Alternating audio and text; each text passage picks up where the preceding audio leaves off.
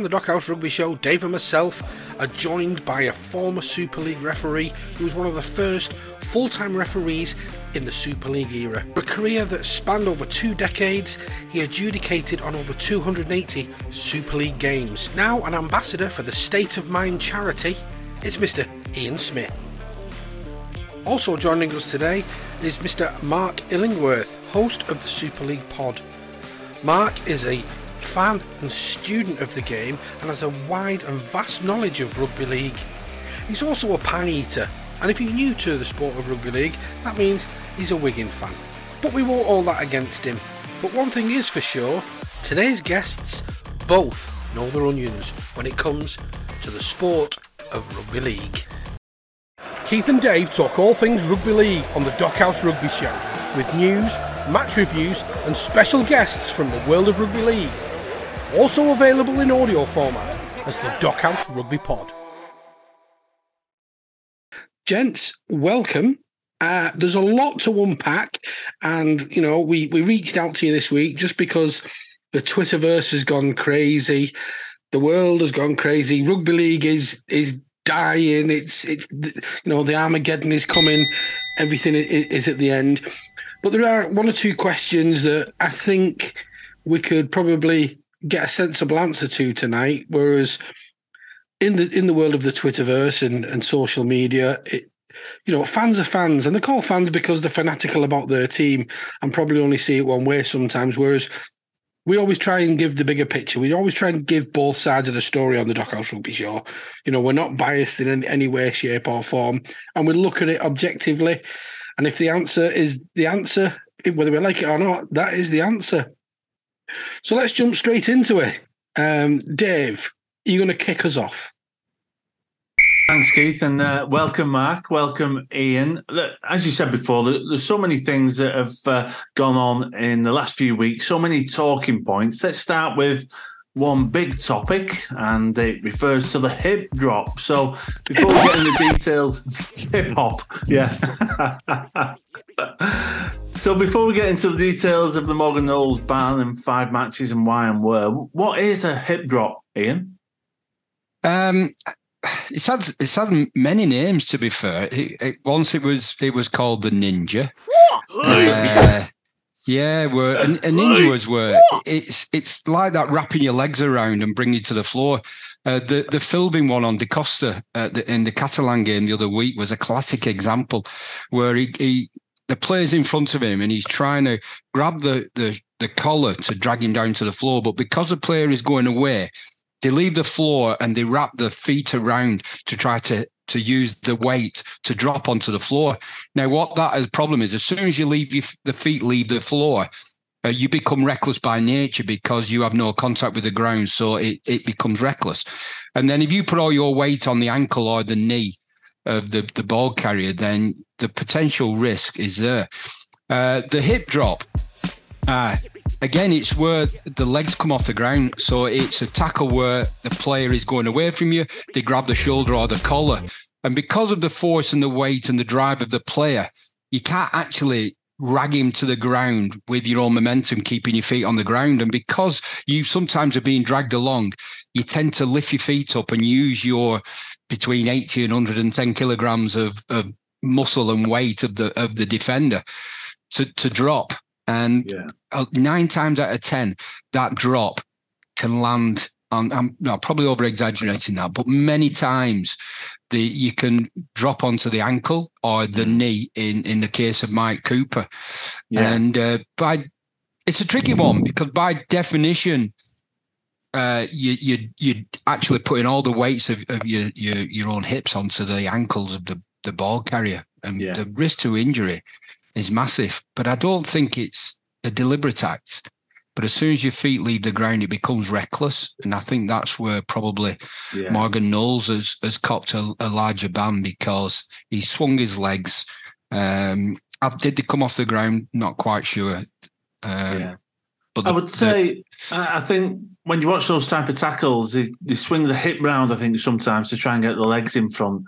And when you've got, as you say, all that weight on the shoulders and you swing your own legs or your hip to the side, And then within a split second, all that weight is dropping possibly on one leg of that ball carrier. Mm. As you say, it's so easy then to, for an ankle or an ACL injury, as we've seen in, in this case. And I don't think it's intentional very often by the defender because it's happening at a million miles an hour. You don't have time to really think about what you're doing very often. It's just an instinct to carry, to carry out and try and bring that ball carrier to the floor. So I'm not sure. I mean, I suppose only the players themselves could tell you whether it was intentional or not, but I don't believe it, it, it usually is. I think it's normally just instinct and players trying to desperately make that tackle. Yeah. And in this case, you know, it, it's led to a very, very serious injury for a player who's in the latter stages of his career. So it, it's potentially a, a career ender, um, which hopefully isn't um, isn't correct. Hopefully, he does make a full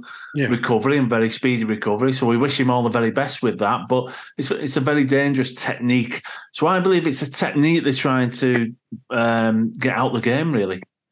I think they've increased the emphasis as well on it, haven't they? Um, now, I think it's become more aware how serious the injuries from this type of tackle can be. I know, like Jermaine McGillvary was highlighting the six months he had out from a similar tackle last year. If I think of like the fir- the most clear and obvious example of this type of tackle that I can think of.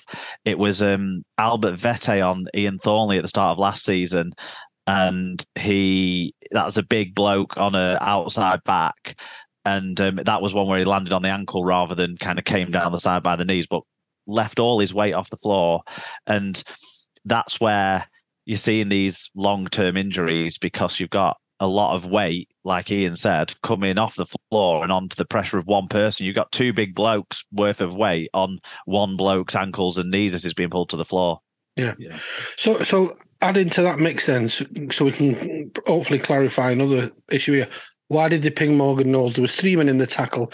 How can it? How can they pinpoint it to Morgan Knowles? And the fact is, like we've just stated, he sw- swung with his legs in the air to put that added pressure onto Cooper's lower body, on, onto his legs, and it's, it's his knee that gave out.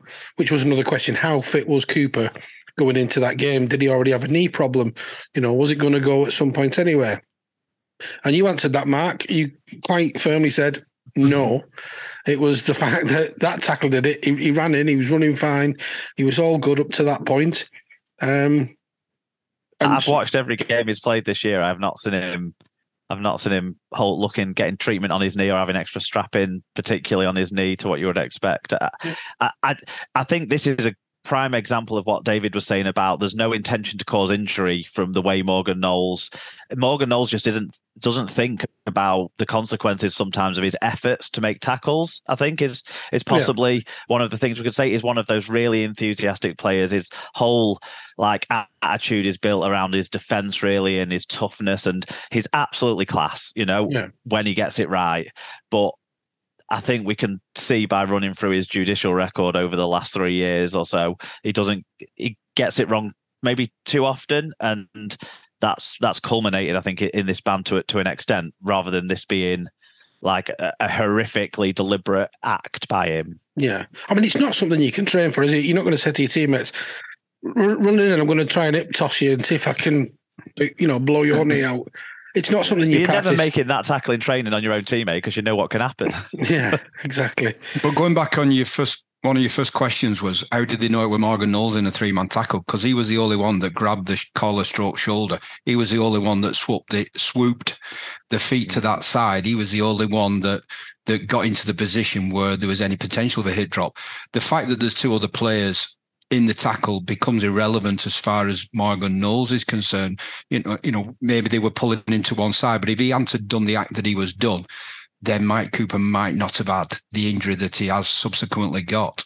So uh, th- there was only one, even though there was three people in the tackle, there was only one person at fault for that injury. Great answer, Ian, and you know, hopefully, you know that puts a lot of debate to rest. The only the only other section around that would have been, uh, which we can answer here now as well, is, and I think we have anyway, but why well, a grade D charge comes with a three match ban, yet he received a five match ban.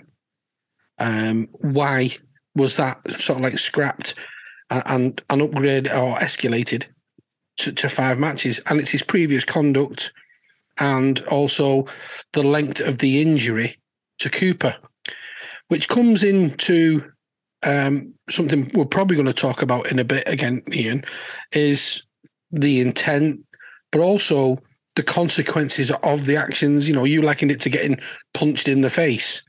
You know, if I punch you in the face and I break your nose, it's a lot more serious than if I just give you a punch and uh, you know catches you on the chin and it doesn't do anything.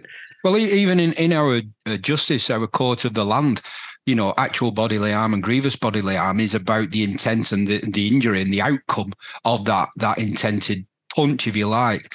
Um, so I'm struggling where people are saying, well, uh, it, the injury should not be a mitigating factor. Absolutely, injury should be a mitigating factor because what injury does, it proves force, uh, it proves more intent. Now, I'm not saying he intended to put Mike Cooper out for 12 months. Absolutely not. But because of the recklessness of the tackle by leaving your feet off the ground, then any outcome of, of the length of injury has to be a mitigating factor regarding the grading. And to be fair to the judiciary panel as well, they are allowed to go outside the grading. That is part of the, there is a, a part on the, the old disciplinary process where it says the uh, review panel, match review panel and the operational panel can go outside the guidance. You know, they're all the guidance and that's the word, the guidelines. You know, they yeah. can they can almost give whatever they want if they feel fit, and that's up to St Helens to appeal or not. Yeah. And okay. St Helens have been successful with an appeal on a Morgan Knowles tackle that we all saw, and everyone who saw it thought that actually, arguably, was more of a deliberate act, the one on Chris Atkin last year the, the in the playoffs, wing. more so than the one on Mike Cooper the other week. Um, and that one, because of the way some of the wording was recorded basically in the first hearing about Technic- it. It was thrown on a technicality, wasn't it? They managed to get a lawyer who was clever enough to understand the wording better than the um, the panel who'd written up the wording ha- did themselves, and Morgan Knowles was able to escape a ban from from that incident, and then got a ban from the next game he played, and a ban from one of the next three games he played in the World Cup as well, and has already had a ban this year or a charge certainly earlier this year. So um, that's where you then start to get into your aggravating and mitigating factors with going outside of the range. Is Morgan Knowles has got a clear record of receiving charges for similar types of dangerous contact incidents, mm-hmm. as well as the mitigate the aggregate aggregating factor of the significant injury that was caused. Like Ian says, that would be taken into consideration when you're sentencing in any sort of court in the land. So why wouldn't the independent rules tribunal use the same factors? Yeah, yeah. No, you absolutely right. And good, good, good point. Good point. Well made, Mark. Um, that takes us on to another question. Then, kind of segues. Can we? Whilst whilst we're talking about just the grading and the differences and that sort of thing, because I know like that's what we've kind of talked about there with going outside and inside of the rules and that sort of thing. So a lot of people, I don't know how well they understand the process or not. But you have the match review panel that reviews every match. Uh, incidents that the referee gives a card for or puts on report report are automatically reviewed. But also the match review panel, which is made up of ex players played across the board in Super League, will um, make other observations themselves and they'll give the grading of the incident from their observations and then that if it's a grade D or higher will go to a rules tribunal or if it's a in fact it might have changed to a grade E and higher now that goes to the rules tribunal automatically or the club uh, slash player can contest the charging or the grading and go to the tribunal themselves, which is like what Morgan Knowles did last year when he got the charge for the Chris Atkin chicken wing. Um, so, an incident recently that people might not have understood that might people might be asking questions about, for example, because I saw it on Twitter at the time. If you remember the Wigan versus Leigh game, Ian Thornley got sin for a late hit on Gareth O'Brien. That actually, the consequence of that tackle, Gareth O'Brien hit the hit his head on the floor quite heavily, was concussed as a result, and missed yeah, a game and the rest of that game. Willie Isa got picked up on a challenge as well by the match review panel. That was a late hit. Both of them were given grade B charges, but Willie Isa got a one match ban, whereas Jake Wardle got a £250 fine because the range of punishment for a grade B penalty charge offence that the match review panel can give is either that fine or ma- minimum the fine, maximum the ban. Now, because Wigan and the players accepted both of those instances, it never went to a, a tribunal. The reason why Willie Isa got a one game ban and Jake Wardle didn't is Jake Wardle hasn't had any charges of like a similar offence or a grade C offence of any kind in the last 12 grade no grade C in the last 12 years, no two similar offences in the last three years. Willie Isa had a grade C high tackle charge last year arguably that is not the same type of offence as a dangerous contact offence. But like Ian was saying, the rules have a, a bit in there where basically the match review panel can decide can make the decision for themselves what's a relevant previous record and just disregard the wording of the law that says it has to be a similar offence and say any bad offence can be a similar offence. So they said Willie Ice has got a grade C, let's give him one game. Jake Wardle hasn't, let's give him the fine. Now, Wigan potentially could have contested that and said Willie Isa's offence isn't a similar offence, so why are you giving him the one game ban? But then they go back to the word and say the match review panel decide what's a similar offence, not you, not us. So yeah, they could have argued yeah. it was similar. They see it as yeah. being similar, and then you're getting into an argument. But it's very brilliant. But what, what you're saying that. though is the match review panel have seen those two instances exactly the same because the charges have been accepted. The fact that Gareth O'Brien suffered an injury isn't an aggravating or mitigating factor that the match review panel are allowed to assess upon. So that didn't come into it like the injury for Mike Cooper did. So I've got a question here, which which has come from Twitter, which involves Gareth O'Brien, but he's he's the recipient. Yeah, that's right. Yeah, yeah. So, so, so the question was, sorry, Matt, um, why is there no consistency in in bans? Ben Reynolds at OKR gets two matches on a late hit. Jake Wardle knocked out Gareth O'Brien and got the two hundred and fifty pound fine. So that's the one that you're on about. Yeah, the yeah. um the Reynolds one wasn't a televised game, so I've not I've only seen like a one camera distance away angle of it. So um and I don't know what Reynolds' past record is, and I don't remember if they must have given him a grade C charge for him to have got that sort of um he got two matches. Yeah. So they must have given him a grade C charge to give him the two matches. And, and Jake Wardle got a two hundred and fifty pound fine. Yeah, because they gave him a grade B charge um, and he was at the lower end of that because he's got no pass record. I can only assume that bet that um, what's his what's the Reynolds is what's his first name? Ben Reynolds ben, is it? Ben Reynolds, yeah. um, not ben, ben Reynolds. Reynolds. Has a not smoking ha, the bandit. has a relevant grade C and above charge in the last twelve months, and was given a grade C charge for that to have been a two match ban. Right. Well, that question came from Stevie B on the Dockhouse Twitter. So thanks for your question, Stevie. Hopefully, we've cleared it there. Ian, do you want to interject anything on that? Why would Ben Reynolds at OKR get two matches for a late hit and Jake Wardle knocked out Gareth O'Brien, got a £250 fine? Well, I, to be fair, I think Mark's absolutely nailed it there. It's about the frequency of the pass record and the grade at what the pass record is. And again, going back to our judicial system in the land, the more offences that you make, the higher the the, the degree of tariff of, of punishment. And uh, it just makes sense. You know, we, we're trying to uh, stop players repeatedly making these type of offences. One to protect the other player, but also to to encourage them to play the game within the laws of the game in a, in as physical but as safe as they possibly can.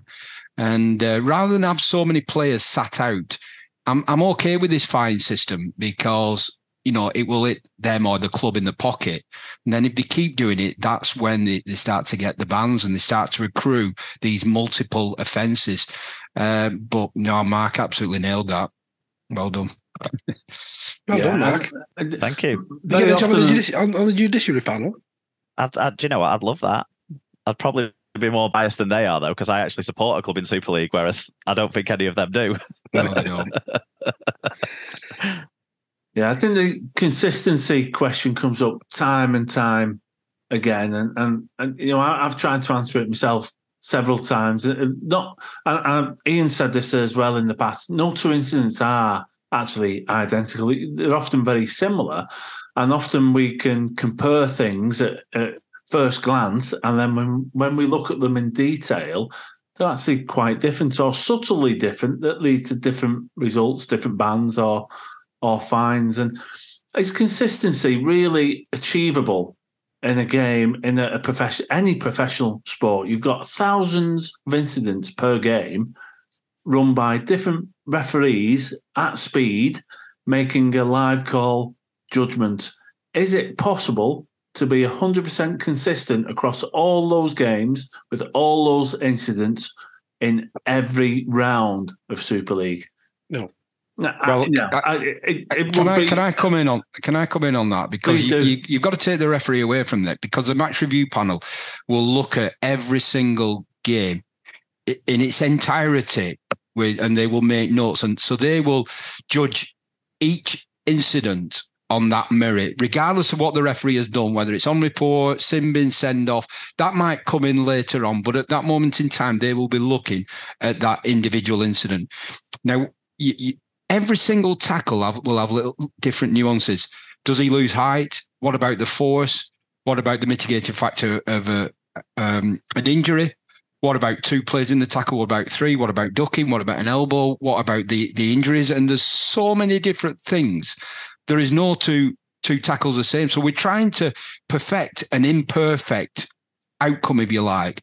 So so we have to have some sort of a guideline, but within that, there is always going to be movements up and down them guidelines. And and I think the match review panel on the whole do a really good job. There's a couple that I've disagreed with them. I disagree Yeah. with the I think it would call Sam Walters, the lead player.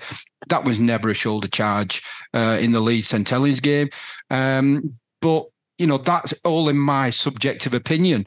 You know, they're there, they're doing a job you know, at some point, somebody has to put their hand up and make an ultimate decision on that grading. And you, you know, on Twitter, you see, you see people who are pulls apart on that end and pulls apart on that end. So you will never, no matter Yeah. what you do, you will always have some people who disagree. Uh, and it's they've got to do with honesty, with integrity, and do within as clear boundaries as they can get the right outcome. And it's And Ian, let's not forget the boundaries and the structure is agreed upon by the clubs. Um, you know, they have representatives that go to these meetings in the off season and agree. Uh, the, they've agreed on the changes that have changed the way that the bans are handed out this year, so that there's more fines and fewer bans. They'll have agreed on the different wordings for the different categorizations of the tackles. So, you know, the the match review panel are just trying their best to apply the rules that the RFL with lots of input from the clubs have have come up with. And on that Ben Reynolds one, he actually got a grade D charge, so it won't have been his past record. He got the bottom end he could get for a grade D charge. Um, and with late hits, because David, I know you want to talk a bit more about late hits anyway. yeah, the thing can- that makes a difference with a late hit, and Ian will be able to talk more about how the referees can see this on the field, and then how the match review panel maybe could, can see this more afterwards. But it's all about really the flexion of the neck, which obviously comes from in part the impact of the tackle and the timing of the tackle and the lateness of it, or the angle you come in from with the late tackle as well.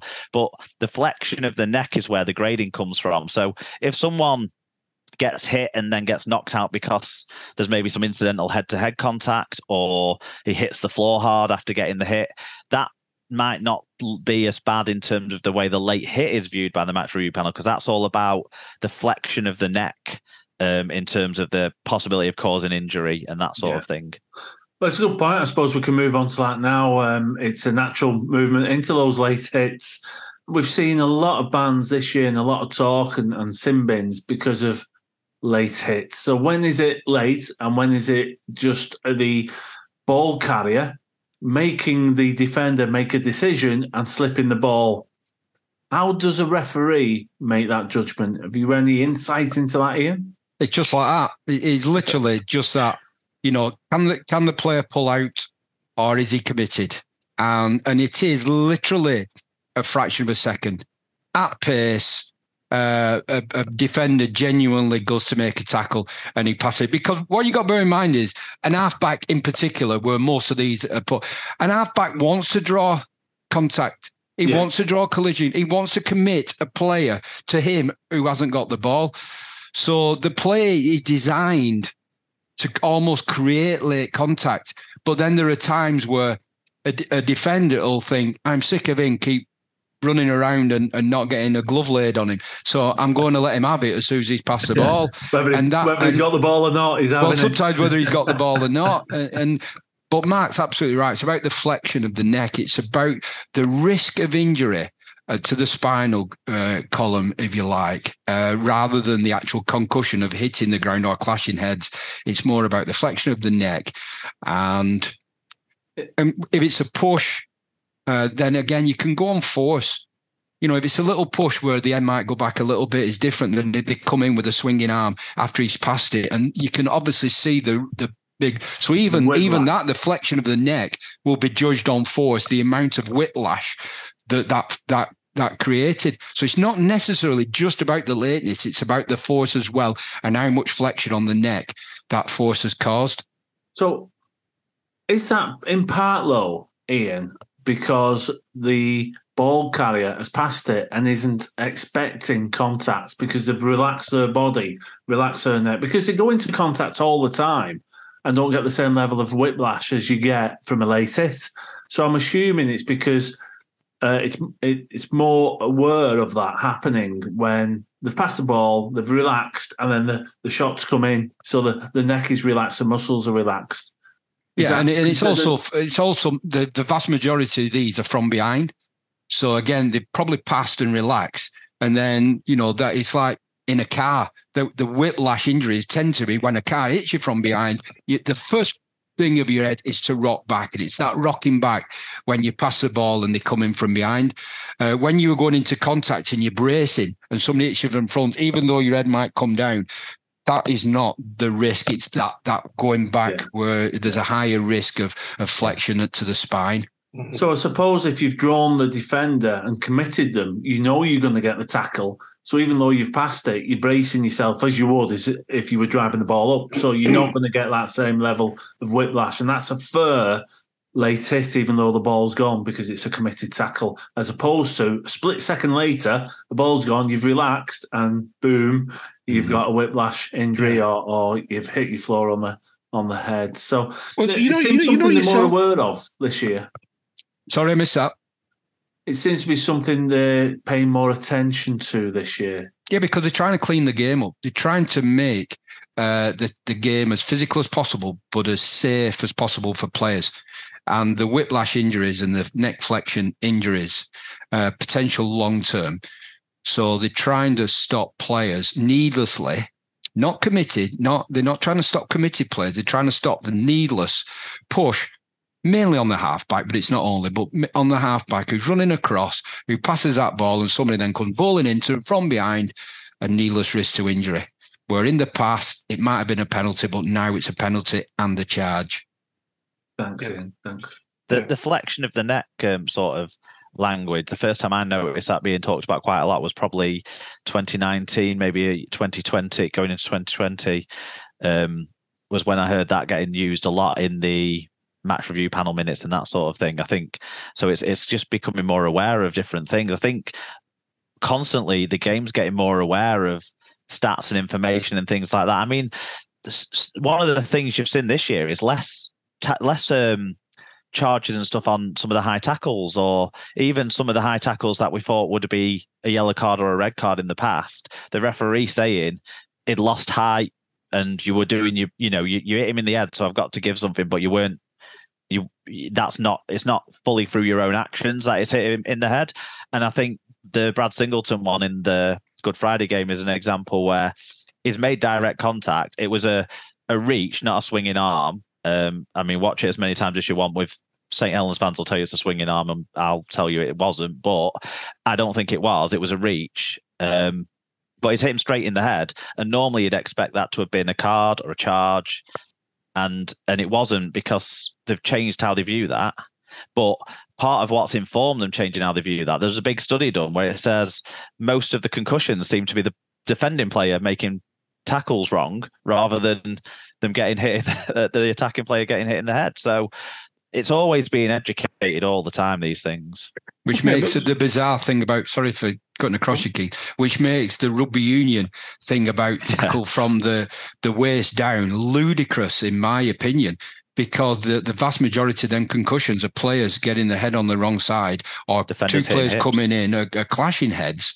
So so if, if you're going to make tackles from the waist down, you're going to create more of that. I, I've been concussed twice playing rugby, and both times were my uh, I went low and got the, my head in the wrong position, the Yeah. hip. It's surprising how many concussions happen from the hip. Hip Uh, or a knee. I got one off, off a knee. Doing a tackle, coming down, sliding Yeah. down. They've, they've escaped out. Boom, gone. Which is why you changed your tackling style and started tackling people around the head. Keith, you found it much safer. Was much, much. I had far less concussions when I was doing head-high tackling. I've got to say. But Mark's made a fair point there uh, regarding the the height. You know that is that is a thing that the referees I, I've changed. You know because Brad Singleton, if it, if I can't remember who the ball carrier was, but if the ball carrier had kept the same height. You are allowed to swing with a swinging arm, by the way. You're just not allowed to make contact with the head. So even if it is a swinging arm, if the ball carrier and lost height at the very last, last second, we're talking about, you know, at what point is it uh, committed or at what point is the push for the for the whiplash and the flexion of the neck. And it's the same with that. Brad Singleton, whether it's a swinging arm or a grab, whatever, if it wasn't for the ball carrier losing height, that would have been a perfectly legal tackle. But yeah, just like that, a fraction of a second, we're talking a fraction of a second, the ball carrier loses height, then yeah, absolutely, it's going to be a penalty because he's made contact with the head. But I'm I'm cool and I'm okay with the benefit of the doubt now going uh, with the with the defender because he did not go in with the intent Yeah, it's to not- it's not clock in- somebody around the head. It's not an intentional, and I think that should be should, should be factored in, shouldn't it?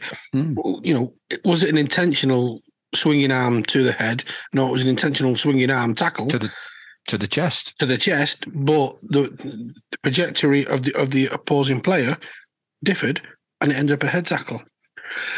And I, want to play devil's advocate here then as well because I hear a lot of people going on saying the game's going soft. You know, the the penalising late tackles more, high tackles more. You know, um, it was better years ago. What's what's your opinion of it? Obviously, the intensity of the tackle um, within the game at the moment, Ian and Mark. Um, uh, it was brutal um, back in the day, and uh, the the sad thing is that the amount of concussions that some of these players are getting, and I'm not going to go down that route regarding some of the cases Mm. that that people are bringing now. Uh, it was brutal, and uh, we were.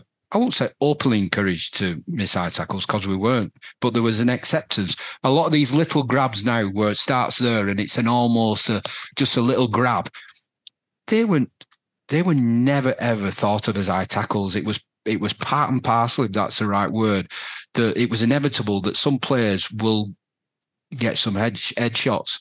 Uh, yes, by all means, get the swinging arms and the you know uh, my good friend Barrie McDermott with Stuart Fieldens and your and your Nick Oh, Fozzard, um, which was on the other. You know, they they're you know they're high tackles, but the game was brutal.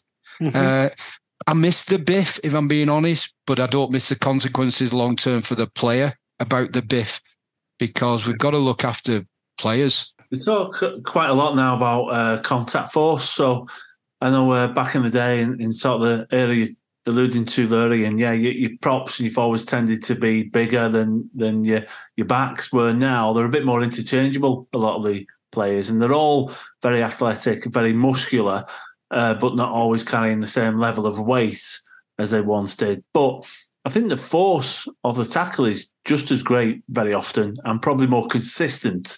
So you might have had some bigger hits from the big uh, forwards in the past, but now you're getting a lot more force from probably lighter people, just as muscular, but maybe not carrying just as much weight. Um, this, these are broad observations, by the way, you know, very broad. But the, the you know you're getting that constant contact force that I've heard coaches speak about. Even if you you you 80 kilograms, and uh, you know, as you say, Liam Farrell, the contact in, in those tackles, extreme force. Even though he's uh, a lot smaller than some of the back rowers we've seen in the past, so it's an interesting topic, thinking about force, and it all works with the late hits and high tackles. It all has to be factored in and considered. But if I can move this along, if there's no other points on that, to kind of the, the, the third and final topic on referee decisions, and that's around uh, touching down the ball. Um, so probably aim this uh, again at Mark and, and Ian. There's been a number of incidents where we've seen grounding. Can we Go talk the about ref. the can we talk about the Morgan Knowles ones and the Saints fans who thought that was a try because they found a still where the hand was on the ball on the floor, like two frames after it was completely in no control whatsoever? Is that one of the ones on the list? That possibly. The, the, the, well, there's been so many this season. I don't remember in any previous season so many talking points on the grounding of the uh, of the rugby ball. So you, you you've got several where if the kick through, can you dive on it and touch it down with any party of your body? If you've got control of it in your hand, you lose it, but catch it again before putting it down. Is that fine? Or is it not fine because there's been separation?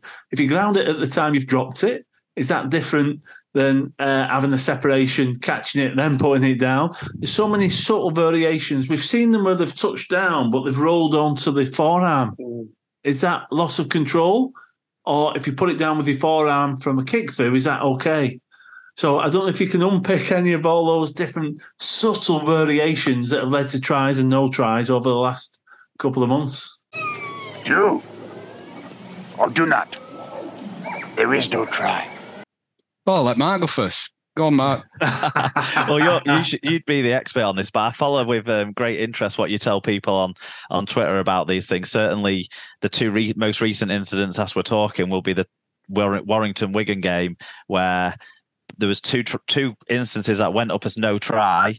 One was overturned by the video referee, and one was not overturned by the video referee. The one for Brad O'Neill, um, the video referee decided that there was still contact with the ball um, when he got it grounded. He still had it within his fingertip grasp, so he hadn't lost control.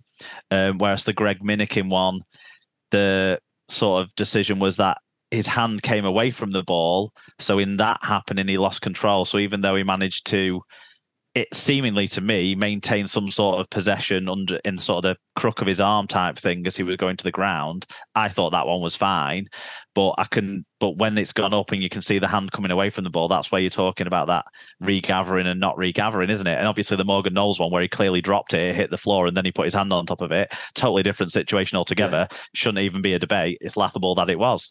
Yeah, because it was already a, a, drop ball. And yeah, you're right. The, the Wigan Warrington game was interesting because the Brad O'Neill one didn't look like a try no. to me. Although when you watch it in slow mo, if they're getting grounding, if that's a rule, then that then it is a try where the Warrington one looked far more like a try, but again, to the letter of the law, it, it actually isn't. Are we correct, Ian, in our assumptions? Yeah, yeah. The video ref got got them right. Um, if you if you if you have of the ball, uh, if if if you go down to to do the ball, try score the try.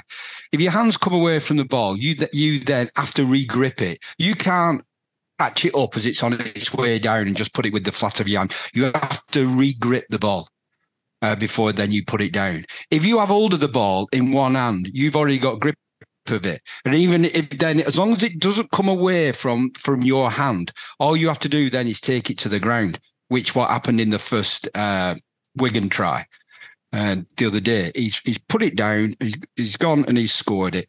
Um, and it, even though there's only downward pressure with the fingers, that's all you need. It doesn't say you have to have 10 psi. You have to have 10. You know, there's no there's no pound per square inch on downward pressure. You know, if you've got the ball and you haven't lost it, there's no separation. Then I'm coming down. The ball can be coming away from my hand, but as long as my little fingers on it, there's no separation from the hand. So so as long as I go down, even if the ball is coming away, if I go down and I get downward pressure, with my little finger on that ball. That is a try. And the first try, seemed, you know, the, the referee was onside. He come from behind. The way the ball bounced up, it looked all day long like it was no try. Uh, but the, the video ref, you could clearly see that there was no separation and the fingers were bent back. So that means there was downward pressure, and that is a try. Um, the second one, uh, the Minikin one, the live call is crucial on that because the live call goes up as no try. So what he's saying is that the hand came away from the ball. So you couldn't prove that the hand didn't come away from the ball. So therefore, the video ref had to go with the live call. If, the, in my opinion, if the live call would have been try, because you wouldn't have had any evidence because of optical illusion and the, the hand totally come away, you would have given a try because you couldn't prove that there was a gap between the ball and the hand. But because the call went up as no try, you couldn't prove that that there wasn't. So the live call on that was crucial. Uh, and because the live call was no try, Tom Grant, the video ref, had no choice but to come up with no try. Would it have made the difference to the game? No, it was 13. It should have been 13 12. It's, uh, I, I, think there's a there's an irrelevance to that, David, though. I, I, the rest don't want to, they don't want to get it wrong. Even if the, the outcome is immaterial, the outcome to them might be material because it might be the difference in them being in championship next year. Mm-hmm. Or instead of getting, you know, Warrington Saints this week, with respect, they get Wigan, Wakefield. And you want Warrington Saints this week. You want Salford Catalan you don't you want Leigh Leeds. You want, what you, you don't want, you, you don't want Wake, with respect.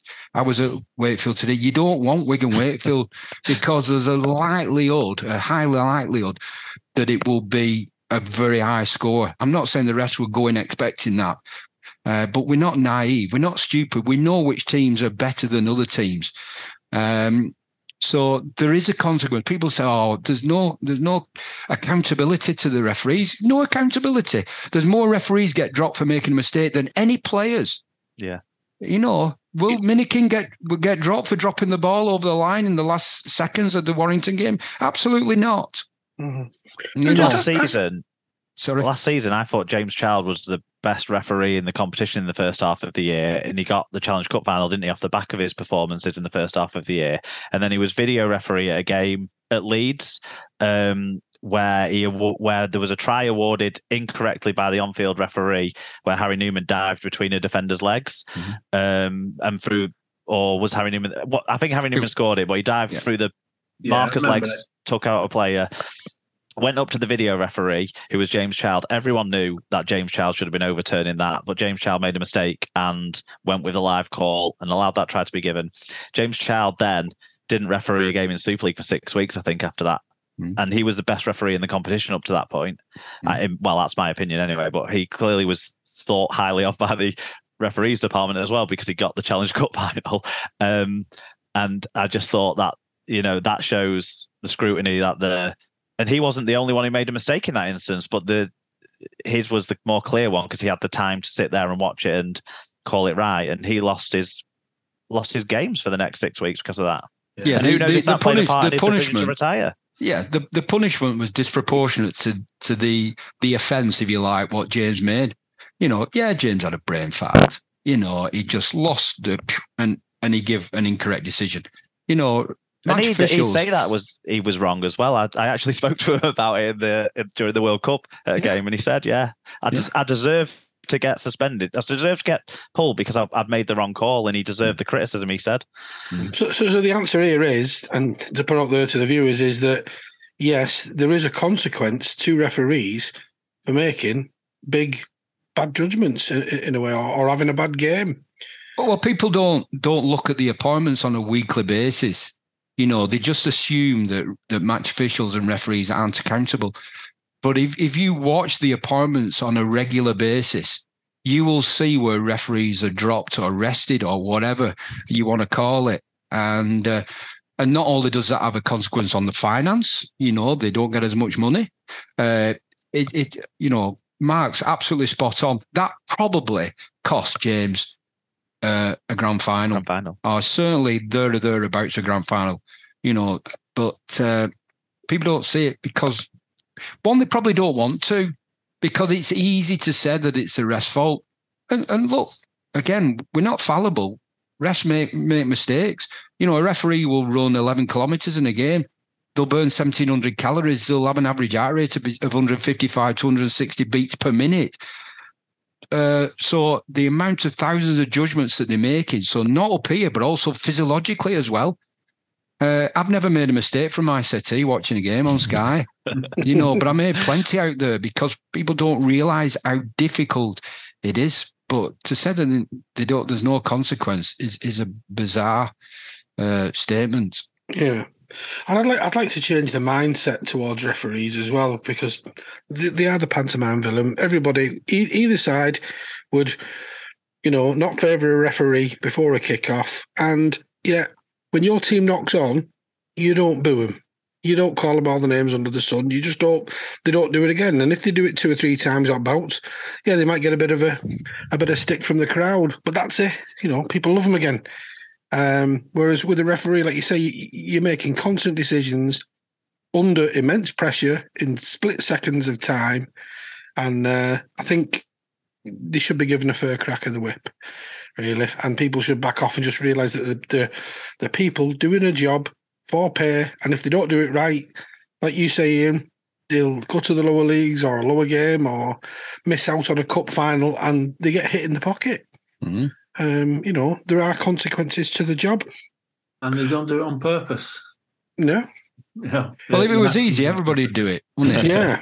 But I just want to pull you up on some of what you said before, Ian, if I can, and if you don't mind.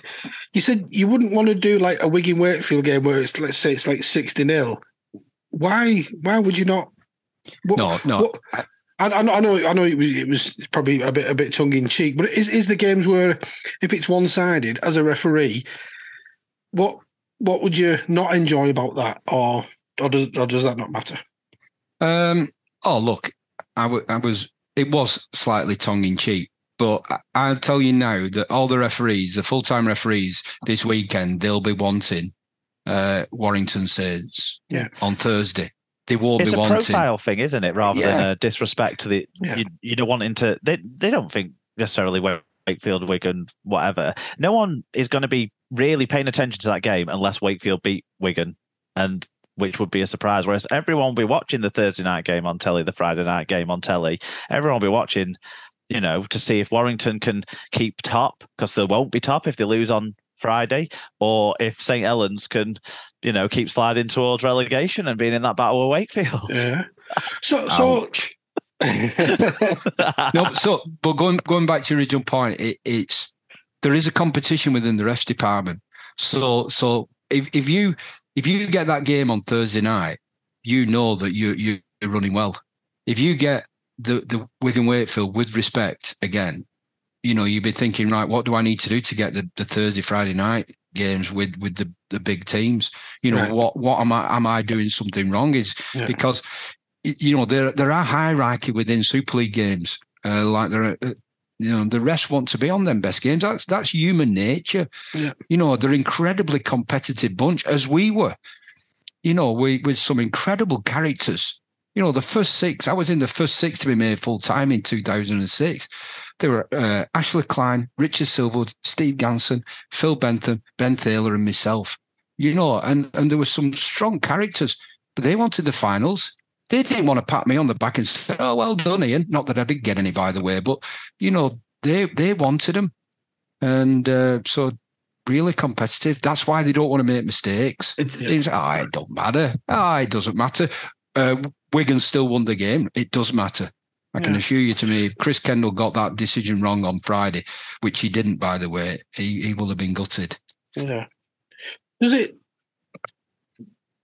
does it give you or is it a bit more intense when it is a televised game and it's a big game? And does do the butterflies kick in, or is it just like any other game? Or when when it when it's a bigger one, you know, do you do you feel it a little bit more?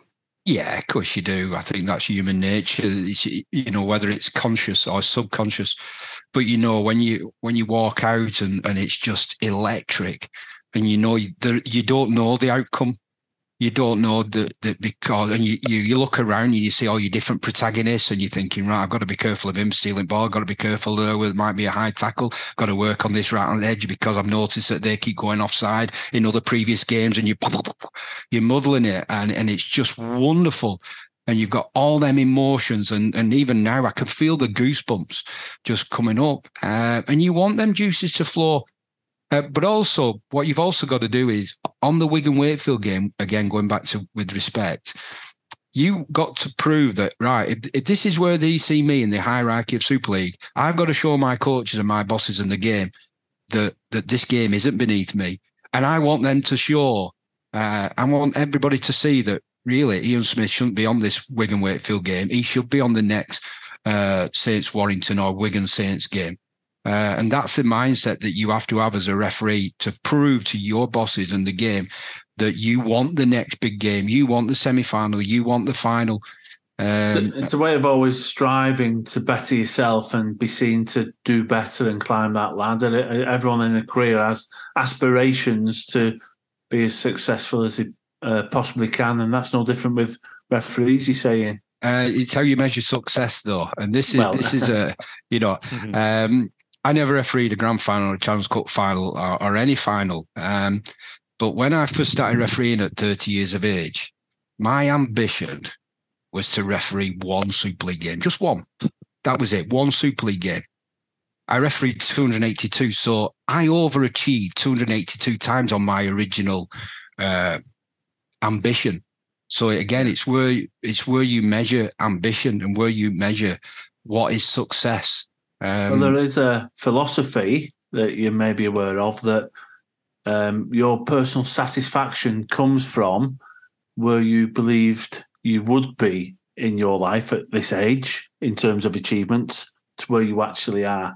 So if you believed that you would be um, not in a, employment at all and you're working in a very basic job role, you can be very happy because you've you've exceeded your expectations.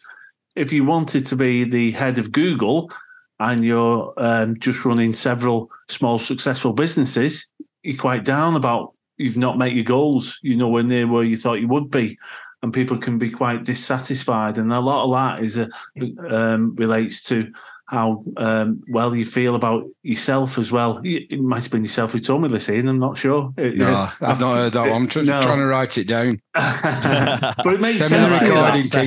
Will do, will do. but it does make sense to me that, and I think you've touched upon that. Larry, you aim to have one Super League game, and you had 282. Was it? Therefore, mm. you're you're you're very successful in what you set out to be.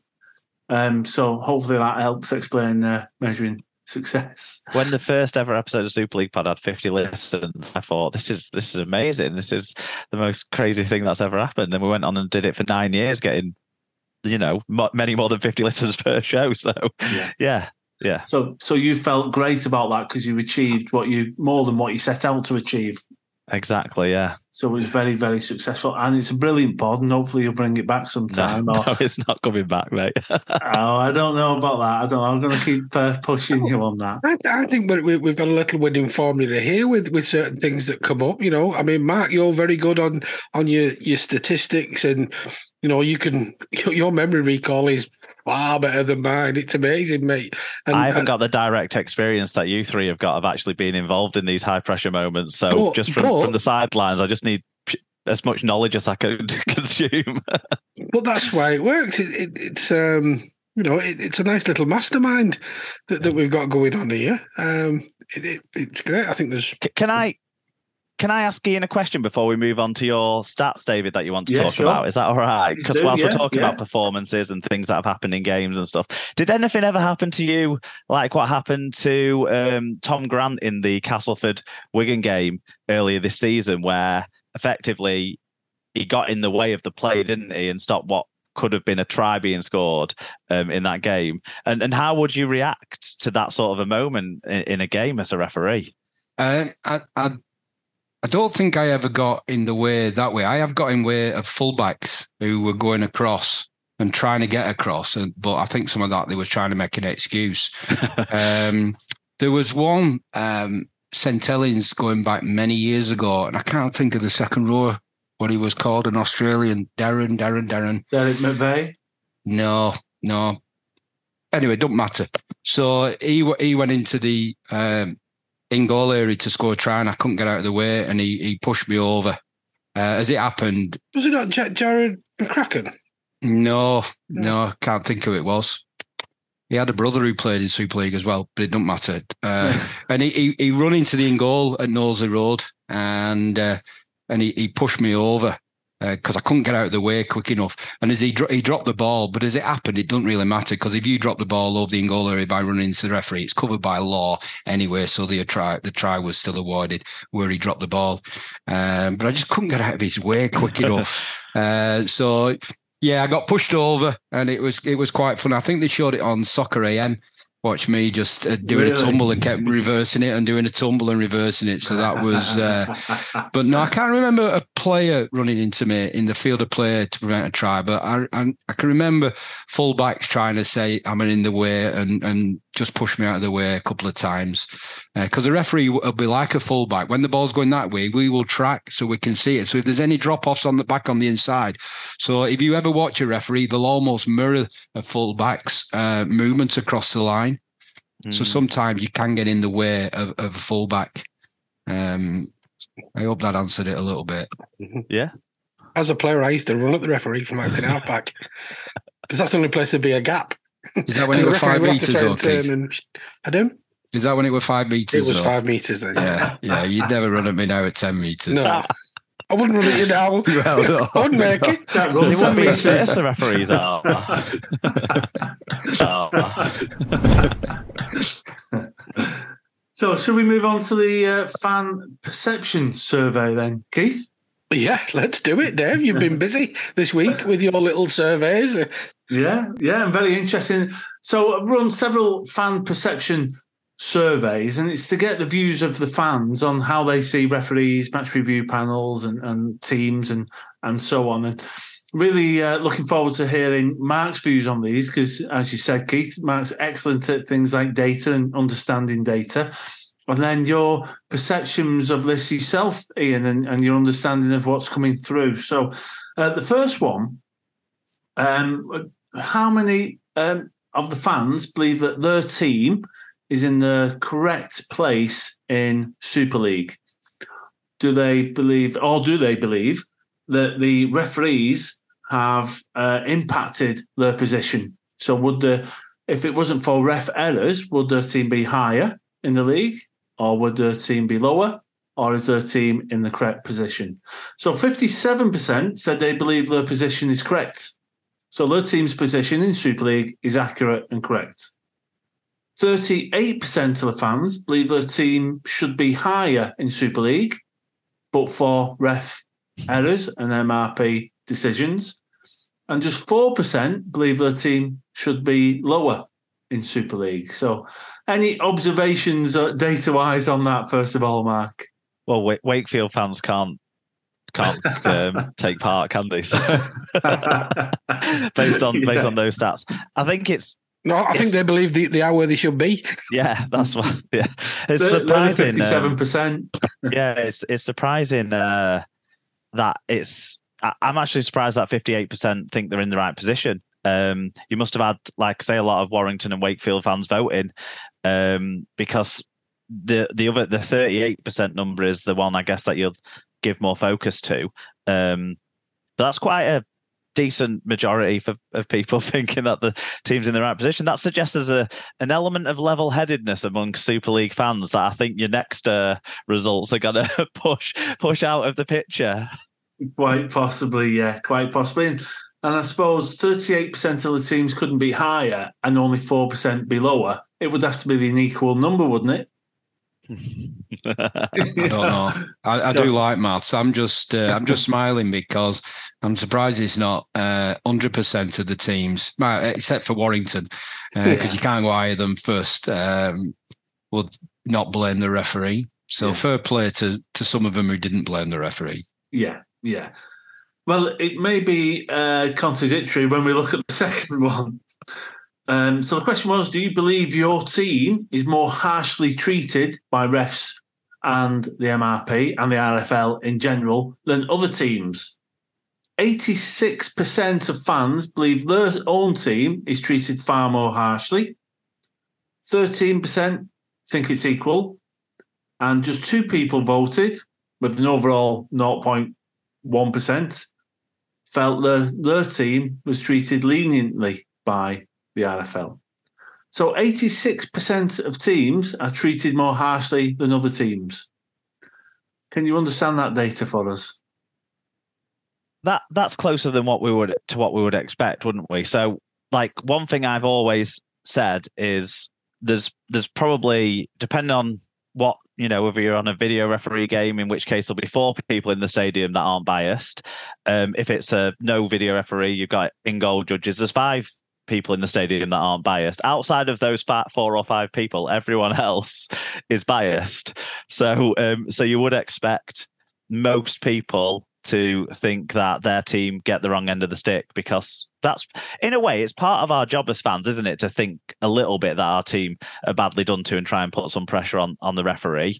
Um, you'd wonder if say it was the opposition fullback throwing the forward passes that Brent Webb used to throw to set up tries for, for Leeds Rhinos for all those years, would he have got away with it in front of that south stand, shouting forward at every single pass, no matter how many yards backwards, sideways, or what have you it might be? Um, the job of the fans is to put a bit of pressure on the opposition, on the referees, and put a bit of support behind your your team during the 80 minutes, of course, um, where it becomes a bit silly is when it rolls over into things well outside the 80 minutes like voted in in this poll that your team is more harshly dealt with because that's because you're looking at this with only the angle of what you see as a fan of your team. And i've learned from many years of trying to watch as many super league games as possible um, that within games there might be games that are, feel like the decisions go one way or another but actually it's pretty much consistent that when mistakes are made, mistakes are made equally amongst all people. And don't forget, the referee has to make more involvements in a match than any other player has to make. So they're bound to make some mistakes. Um, so yeah, it, that doesn't surprise me because of how biased we all are. But at the same time, it's it's nonsense and can't possibly be the truth that every team is more harshly dealt with by the referees than every other team. Well, I think it's great that everybody thinks that their their team is harshly done. So at least it's a complete circle, isn't it? Yeah. You know, all right, it's not hundred percent. We agree on, but it, but it, you know, so if if every you know every every single fan always used to think I favoured the other team. Well, so that means I've I've favoured all the other twelve. Yeah. Uh, or all the other 11 out of 12 so so therefore it's it's a, a, perfect symmetry because i can't be biased you know I, I can't be biased against every team you know, two yeah. teams are playing. Apparently, I'm biased against both. Well, I can't be biased against both. I'm biased for both. Yeah. You know, yeah. so that's that's the beauty about that stat. It just shows that everybody thinks the referee wants the other side, but even the other side think that the referee wants that side. So it's a great stat. I, don't think you actually see the errors that go in your favour. If a referee misses a, a knock on, yeah, uh, and, and it's in favour of your team, it almost doesn't register. But if that error is against your you team, think he's just making up for the ones that have gone against your team? Yeah, it counts. It, the ones yeah. against your team count double. Justified. David, it's yeah. justified. That, that that's what you tend to tell yourself, isn't it? Well, when you see one go against your team, you're in uproar. You remember that. So after the game, when you when you're thinking it through, you're thinking we were really robbed by that ref not thinking about all the things that went in your favour. I'd, I'd, say it's probably cognitive dissonance as well, because very often you want to come away from a game. It can't be my team who lost that. We're too good. No, no, no, I can't have that. It must have been another factor that led to our team losing, which must have been the referee, or we were missing a player because the panel banned them for so many games, four games when it should have been one, and it's unfair. So I think there's a lot of that going on. Well, I've just got one more left, and then I've got a question that's come in around uh, potential bias. So, following on from the first two fan perception surveys, is if you agree, so it's aimed at the 86% uh, that teams are treated more harshly, or to reverse that, are favoured. Which are the teams who are favoured? Which teams are favoured in Super League? There were four absolute standout teams who are favoured by referees according to the survey.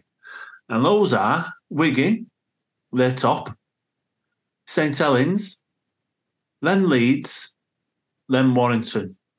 So, those, so those people who voted on this were Saints fans voting for Wigan, Warrington fans. yeah, yeah. Possibly. I just think it's nice to be top of the table for us. It's been a while. So. It has been a while what we could do is is list all twelve in order, and then the referees know before they take the pitch which ones they're favouring. You know, in case they forget, because it'll tell them on this on this list. I think But- Mark's got a point though. Just just jumping in on that regarding the volume of the crowd. You know what you get is you get a genuine penalty that was needed to be given, but because the crowd have bellowed it, there's almost a perception that it's a crowd penalty. Mm. And I used to always say to my touch judges, if you hear the fans shouting offside, offside, offside, I do not want you coming in with crowd penalties because it's almost like a gotcha. Well, the crowd been paying for it and that cheer, you know. So you've almost got to get rid of that. But because them four teams are the best supported and the loudest, the the perception is from the the smaller, in inverted commas, smaller teams is that they're just giving crowd penalties. And I hate Yeah. crowd penalties. The, the penalties are genuine, but because the crowd are paying for it, for the lesser teams and the, the lesser supported teams, Brian McDermott always used to say to London Broncos, because the Norway fans travelled up to your Wigan, your Leeds, your Saints, you know, there was no shout of forward. There was no shout of get them outside, get them outside because it wasn't there. So all the penalties seemed to go for Leeds, Wigan, Saints because of the volume, which is exactly what Mark's saying there. Yeah. But whether that's subconscious, because I would never go out and consciously give a crowd penalty because I used to hate it. But sometimes they are necessary. You've just got to give them because the, it's the penalties right, not because of the crowd. But again, going back on perception is, oh, the crowd's given that. They What shouted, they shouted the loudest and got it. And they, they, because they're shouting the loudest, they got it. No, they Mm. got it, regardless of what the crowd said, because the opposition were offside. Uh, but perception is nine But tenths what of the is- law. What jumped out at me at this is those four teams who are favoured far more than the others. Um, three of them are the most successful teams in Super League, and one of them's the current top of the table. So, have they only been successful and only at the top of the table because they're being favoured by referees, or are they top of the table because they're the best teams and therefore it appears, as you say, it's a it's just a, a appears and the perception that they get favoured. Which one of the two? Well, the top of the table because it took them nine weeks to play Wigan. No, um, but the, the top of the table because they've got George Williams and Paul Vaughan, who are probably the two best players so far, all told this season. That's why at the top of the table. But Yeah. the, the reason why, like you say, those four teams uh, get come out on that list is because they're the four most hated teams. So they hate each other, like Keith was pointing out, and then all the other eight teams hate them too because they're the successful teams. So, like, you know, obviously Hull FC are a very well supported team and had some success a few years ago in the Challenge Cup, but right now their fans are probably ducking social media um, anyway. So couldn't get involved in the poll to say it's the Robins that are the uh, the most favoured Yeah. team. Well, many of them would argue, many fans would argue, it's uh, because they're the top teams. Referees assume that they're going to be onside, and therefore don't give them offside, even though they are. So there's a subconscious bias. Uh, it's not something I've ever bought into. I'll be honest. Uh, I, not that subconscious bias doesn't exist in humans and human society. It, it does, but but you simply call them whether they're onside, offside, whether it's a knock on, not a knock on. I don't believe that a subconscious bias plays a, as any significant part in all- in all those decisions. Can anyone prove me wrong? Uh, oh, look, what you find is forget the offsides for a minute. What you find is the best teams have the best players get the best contact. And the best contact means that you don't need to have that second leg pull. That means you don't have to go back in with the hand on the ball to slow the ruck down because I've slowed and controlled the ruck just purely on dominance. And I don't Ability. I can go into the the Wigan Warrington game. You know, there was a lot of ch- chat about play the ball speed. Wigan earned the right to control the ruck speeds on on Friday night because uh, first up contact was tremendous and Warrington didn't have any answer to it. Um, so if you got the better teams or the better players, you know, I can't ever remember. Um, oh, what was he called? Played Brisbane great.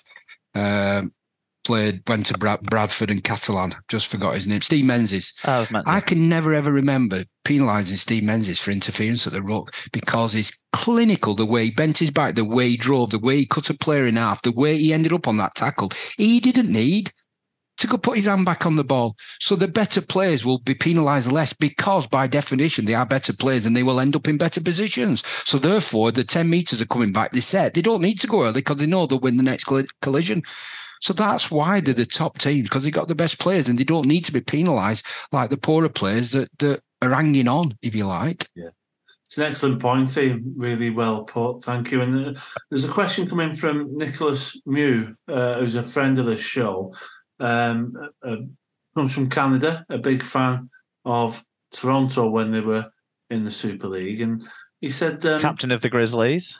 Captain yeah. of the Grizzlies, yeah. Um, he's been over there a couple of times with the Masters. Great guy. Um, he's put a really good question to us and it's on the on, considering the bias. So Toulouse now or, or, last year and Toronto, I've been paying for the flights. That's for all the players and for the referees and, and all that surrounding um, the trip over. Could it be seen or claimed by other teams in those circumstances that the referees are going to favour those teams because they know that they've put the hand in the pocket to get them over there and do that travel?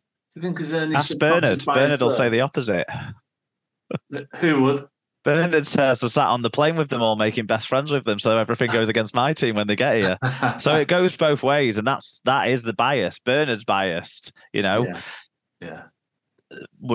That's that's the that's where the bias is. Do you think it's just conspiracies? Simply just it's conspiracy. Again, going back to my original point a bit ago, Chris Kendall wanted to get that last decision right, regardless of the outcome of the game, because he wants the best games this weekend. When them appointments come out on Tuesday or Wednesday, he will be absolutely chomping at the bit to get the best game. So if me going over to Catalan, which I did many, many, many times with the teams, uh, and I thought, right, well, Bernard's paying for this, so I'm going to give everything to Catalan, or and with the players and and the fans, and I don't want to travel back from Perpignan or from Girona or Barcelona on a Sunday, uh, and think I might get a bit of a nasty flight. It's just absolute nonsense. It's just a conspiracy. But yeah. it, it it sometimes it's so such a big conspiracy. It's laughable. It's funny. Uh, but sometimes people believe it, and it, and then that's when it be, doesn't become fun. funny. Become people can become abusive around it. Yeah, I think the same question applies with um, like where referees are, are from, what, what referee society they were part of when they were coming through the ranks or what have you. You see a lot of that, don't you? You know, St. Helens fans were throwing that at Liam Moore, weren't they? Um, when Liam Moore is the best referee in our competition right now and should be refereeing the biggest games without any sort of sense of question. Um, similarly, you've had it in the past with you know lots of other referees who've refereed the t- the town, the team of the town that they were born in, or the team from the town that they became through the referees society in, or or what have you. And that's another one of them conspiracies. Um, Kendall must favour Huddersfield because he played in their academy, but Huddersfield's academy told Chris Kendall he wasn't good enough. So surely he should hate Huddersfield and go against them in every game. So you could you can twist these narratives both ways, like we've just done with those two examples. To your agenda. Yeah, yeah. Yeah. Well, why why doesn't Ryan Hall every time he plays for Hull KR against Leeds Rhinos drop the ball when he's going over the line? Because he's a Leeds Rhinos legend. Yeah. Because when you're on that pitch, you're doing the job that you are paid to do to the best of your ability without fear or favour. And like, you know, Mark's spot on there. They let Huddersfield let Chris Kendall go. So I'm going to give everything against Huddersfield. But he was part of their academy. So I'm going to give everything to Huddersfield. It's just a it's just a nonsense. Yeah. But yeah. pe- people like that nonsense and, and they get a lot of uh, time out of that nonsense. One, it's quite funny at times. One time, I, something I had real trouble reconciling, um, and I, I, nearly slipped down that rabbit hole to an extent. But there was one season, I think it was 2012 or 2013, where sort of eight eight of nine of Wigan's losses were refereed by Phil Bentham. And I thought, what's going on here? Like, and the conspiratorial, like hard-headed fan who just thinks everything's against my team would be thinking that he's got a problem with us. He's doing things against us. But probably more realistically is there was some sort of nuance in how maybe he refereed the ruck or something like that that Wigan were just getting wrong or Wigan were having off days and it was just a pure coincidence that Phil Bentham was the man with the referee and so, but I could have sat there and come up with a conspiracy easily about that when I worked that out. I don't think a lot of Wigan fans at the time worked it out. Otherwise, they would have been all over it, I'm sure. But yeah. like, that's not. It's not a conspiracy. It's not because Phil Bentham hates Wigan. It's not. You know. Yeah. It's not because he broke would... his leg there against Hull KR or, or what have you. I was video ref on that. I heard that. Yeah, I, I, suspect it's more coincidence, you know, because yeah. statistically, if something can happen, at, at, some stage it will. So you toss a coin. If you get heads now, you toss a coin again. You're not more likely to get tails. It's still 50-50 next time. So maybe maybe the players got into the red though, David, uh, yeah. where it's a case of, oh, we never win with this bloke. So all of a sudden you go into a game you know, expecting every decision to go against you. So every decision then it becomes, oh my God, it, it's it it's an agenda, it's personal. It. it. seems to go against us, and all We're of a sudden you are playing into that narrative that that is not there. Yeah. And that's uh, another thing with the best clubs with the best coaches. You know, that year Wigan still got to finals. Wigan still, I think, won either the league leaders or one of the trophies because Shaun Wane would have been saying to the players, like, it's not it, when you know they're they're not the, we have to be better when he's refereeing our games, not he's a problem yeah. that we have to be worried about. And yeah. you know, I'm sure that's what Justin Holbrook would have done with his teams and Kristian Woolf with these you know dominant St Helens teams that they've coached. I'm sure you know Brian McDermott would have been the same with with his Leeds teams that were so successful. You, you wouldn't let that seep into your mindset, like the idea that sort of Ian put out there, the best coaches at the best clubs have a better mindset and a better culture that doesn't let things like that seep in. Yeah, yeah. The answer is to play better. All of these, these two play better. Take, take the ref out of it. Yeah. Ignore the ref. Win collision. Get back ten. Go up. Win collision. Put players into gaps. Be yeah. faster. Be smarter. Be stronger. And, and the, the referee matter. becomes a non-entity. Yeah, yeah, I totally agree. I know, just to say, I found it absolutely fascinating. I always do, speaking to both you, Ian and Mark, and it's always uh, very, very interesting. And uh, uh, it's nice to dig deep into some of these points and topics. And I think we agree in large on, on many of those points. Um, may have slightly different views on on some things, but on, by and large, I think we've got the, the best interests of the sport at heart, and we're always trying to promote what's good about it and, and clear up any any friction that there may be from from decisions that are made. So yeah, um, very very uh, uh, warm thank you to to both of you for uh, coming along and, and, sharing those insights and and yourself as well, Keith. And uh, yeah. thank you very much for hosting. Yeah, no, well, they both did it. Thank you. And thanks for coming back from from Helvellyn, from your walk today, and all the yeah. way back from Wakey. And um, yeah. every, everybody's been busy. Um, but just a couple of things before we do go. Uh, here at the Dockhouse Rugby Show, we champion two charities uh, that are very close to our heart, and one is which Ian works for, and that's the State of Mind charity, who do great things. And I'll put details in the bio where you can look at what they do as well, and also the Teardrops charity, uh, the homeless charity in St Helens, Teardrops. Uh, again, all the details will be in in the bio for this episode. Um, and if you can go on and just look at the good work that they do, and if you can support them, then all the better. But uh, uh, they're doing great things for the greater good. And from us, from me and Dave, we just say thanks for all the work that you're doing with the State of Mind charity. It's fantastic. I know it's you know you and all all, all the team there as well. So yeah, uh, echoing what Dave says, thanks for your time, guys. That's it for a, another episode of the Dockhouse Rugby Show. Hopefully, we've put to bed some of the big burning questions that are out there. Um, if you've got any more, please bang them down. And you knows, maybe once a month we'll get together as a mastermind alliance and thrash out all the ramblings of the Twitterverse and uh, see what we can come up with. But that's it for now. Thanks for your time and thanks for joining us. Don't forget, after tonight's show, leave your views in our comments section. We'd love to hear from you. Keith and Dave talk all things rugby league on the Dockhouse Rugby Show with news, match reviews, and special guests from the world of rugby league also available in audio format as the Dockhouse Rugby Pod. The Dockhouse Rugby Show is proud to support the Teardrops Homeless Charity. Teardrops, supporting your community.